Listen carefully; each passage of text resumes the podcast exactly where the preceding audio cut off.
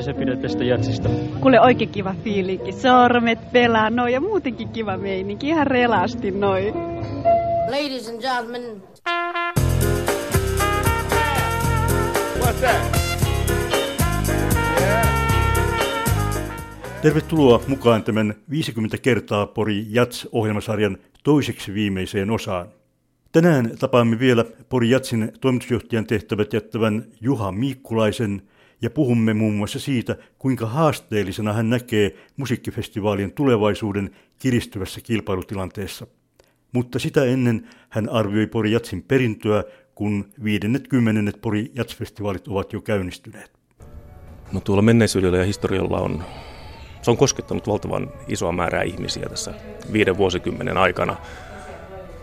Porjats mun ymmärtääkseni syntyi tilanteeseen silloin 65-66, 66 jolloin ensimmäinen festivaali pidettiin tilanteeseen, jossa Jasse ei missään nimessä ollut mikään suihkuseurapiirien musiikkimuoto, vaan pikemminkin aika vahvasti oppositiossa. Ja nämä perustajajäsenet varmasti halusivat tehdä itselleen ja yleisölle hyvän festivaalin, mutta halusivat puolustaa Jatsin asemaa ja nostaa sitä esille Suomessa.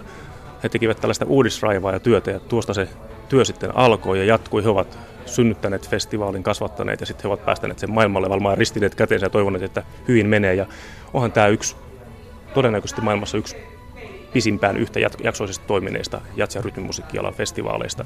Iso merkitys tuolle musiikkikenreille ja iso merkitys Suomen kulttuurille ja maailmankin kulttuurille.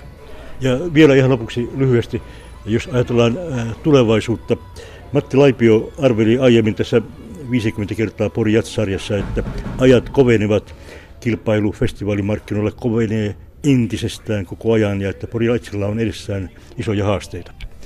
Niin, kyllä brändi on kantanut meitä pitkälle, mutta pitää paikkansa. Tilanne on aivan eri kuin vuonna 66 tai 76 tai 86 tai 96. Että, että tuota, tapahtumia on tullut paljon, musiikki elämän liiketoiminnan lainallisuudet on muuttunut.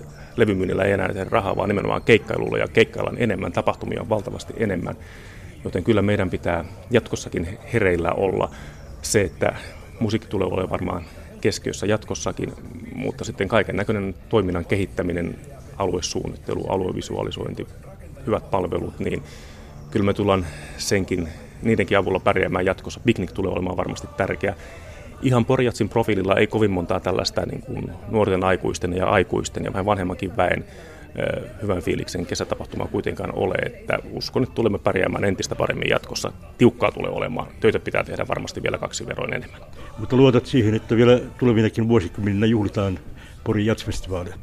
Mä oon nyt itse 46. Jos mä saisin vaikka elää 87-vuotiaaksi, niin sitten mä ehtisin vielä 40 vuoden päästä näkemään 90 jatsfestivaalit. Mitä sä pidät tästä jatsista? Kuule oikein kiva fiilinki. Sormet pelaa noin ja muutenkin kiva meininki. Ihan relasti noin.